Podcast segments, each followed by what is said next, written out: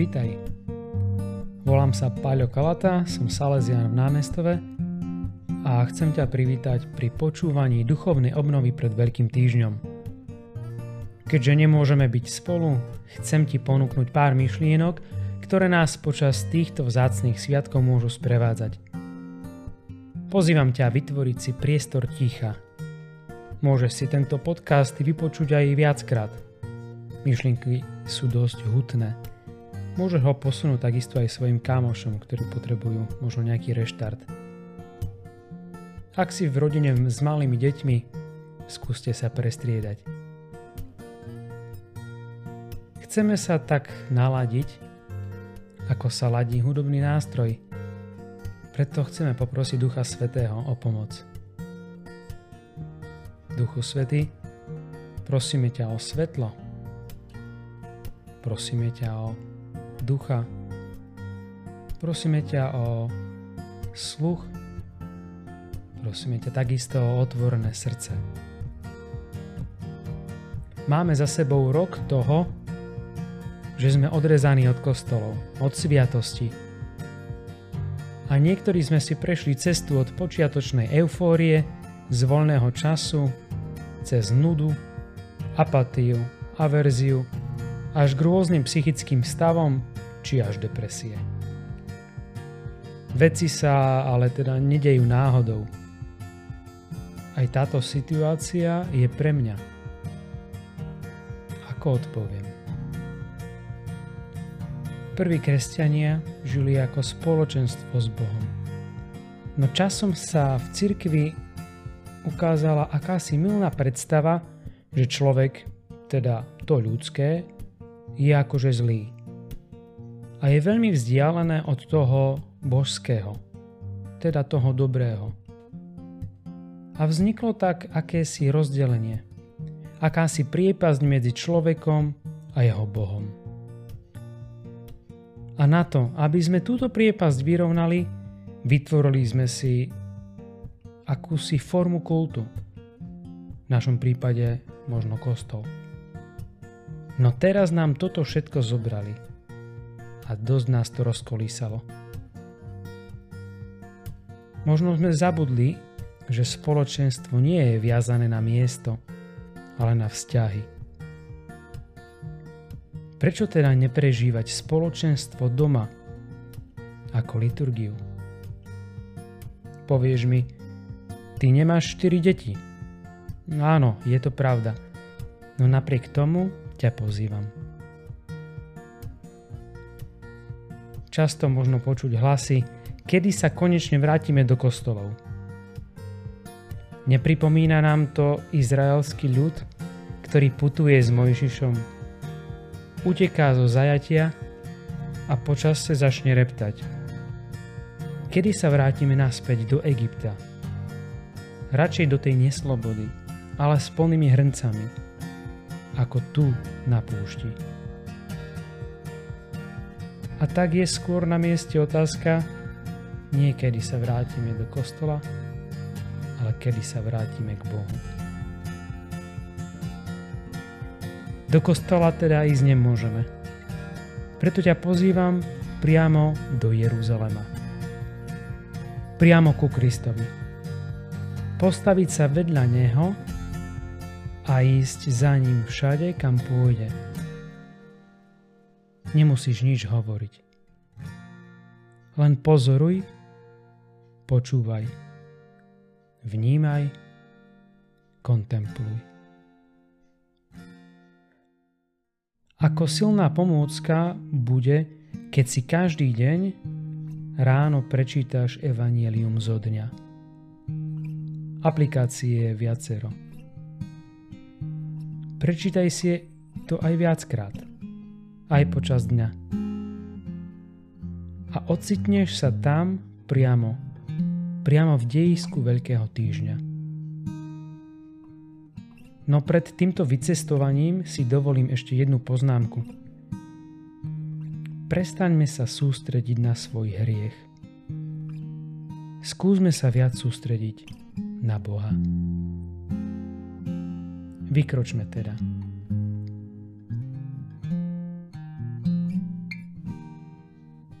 Aj keď sme v nedeľu v sprievode do Jeruzalema spoločne s ľudom pokrikovali na Ježiša Hosana, v pondelok sa ocitáme v Betánii, kde Ježiš chodil veľmi rád, lebo tam mal najbližších priateľov. Nie je tam prvýkrát. Sme u Lazára v dome a pozeráme na Máriu, ktorá spravila tak silné gesto lásky, že sa celý dom naplnil vôňou. Už necítiť Lazárov pach z hrobu. Ani Marta už nepobehuje nervózna a vyčíta Márii. V dome nastáva harmónia. Lazárové miesto v hrobe môže nahradiť Ježiš. Ešte silnejším gestom lásky. Atmosféru preruší iba Judáš, ktorý nevníma túto atmosféru vzťahov, ale chce riešiť po svojom. Nepozerám sa aj ja na vzťahy technicky,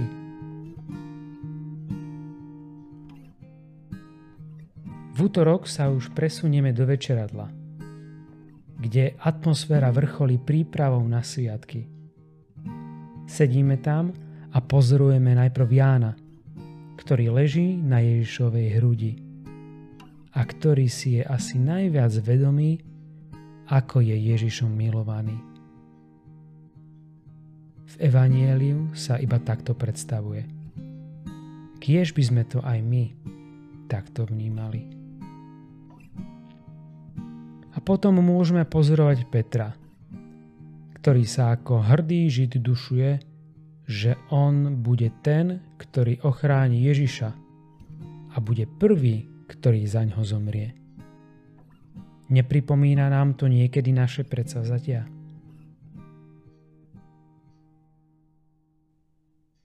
V stredu si pripravíme večeru a pri nej nám Ježiš oznámi, že bude zradený. Vo večeradle vládne veľmi zvláštna tajomná atmosféra. Každý je zvedavý, či to nie je on. Dialóg ukončí Judáš. Varí som to ja? Som tam s nimi. Čo sa spýtam Ježiša ja?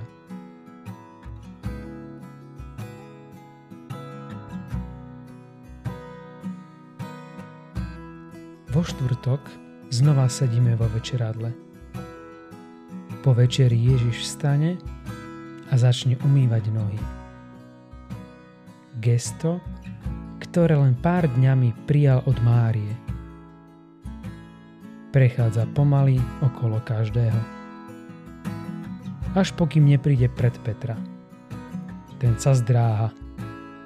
Veď to ja teba mám ochrániť a nie, aby si mi ty preukazoval takúto službu. Ježiš postupne prichádza aj predo mňa. Dovolí mu to? Po večeri kráčam za Kristom, ktorý smeruje do Gecemanskej záhrady. No som už dosť unavený. Neviem, či vydržím bdieť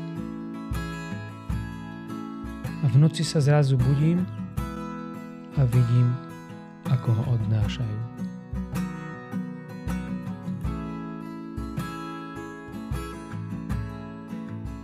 A prichádza piatok. Kríž a utrpenie. Každý z nás má krížov a utrpenia dosť. Veľmi veľa výjavov umelcov prvých storočí znázorňovalo Krista na kríži s otvorenými očami.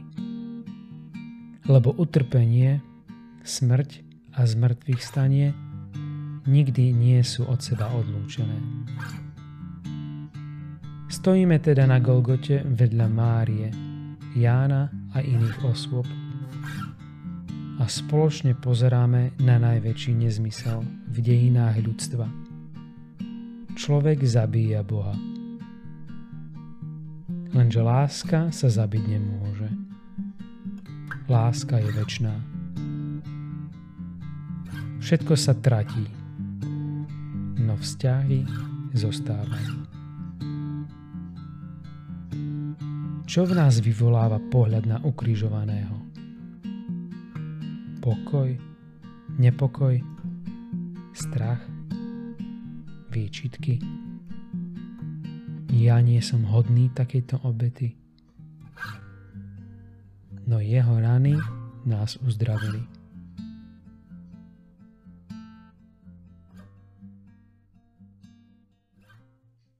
Až sa v sobotu ráno zobudíme do veľkého ticha. V starobilej homílii počujeme, čo sa to deje, aké je dnes veľké ticho na celej zemi. Keď budeme načúvať, možno budeme počuť aj ticho, ktoré trvá od stvorenia sveta. Boh, keď stvorí svet, na 7 deň odpočíva. Je ticho. A do tohto ticha hľa kto dokončuje naozaj stvorenie. Je to Kristus a jeho prázdny hrob. Dielo je skončené. Počujeme len ticho. Rozprávať sa dá skoro s každým, no mlčať sa dá iba s niekým. Ináč sa mlčanie zmení na trápne ticho. Máš vzťah, vieš, o čom mlčíš.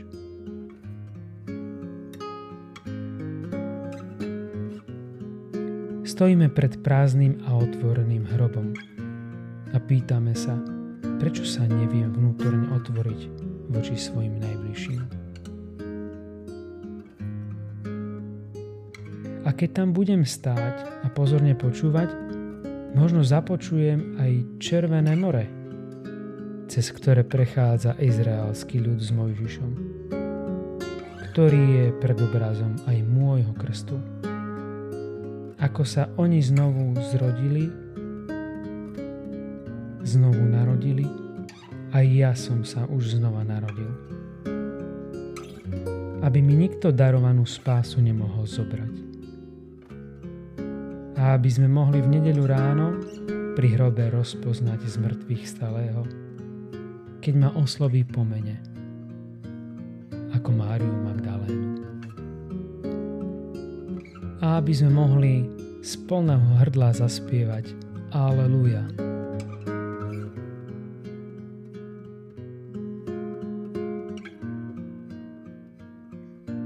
A tak na záver nášho putovania Veľkým týždňom ti prajem, aby sme si z Boha nerobili nejakého obchodníka, ktorý nás odmení za dosiahnutý počet dobrých skutkov.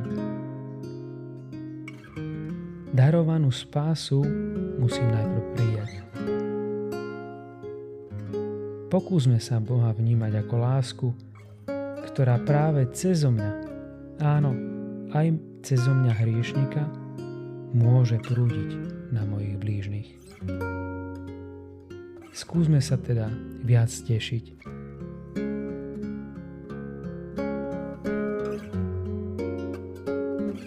Ja len verím, že skôr ako do kostolov sa vrátime naspäť k nášmu Bohu. Požehnané sviatky.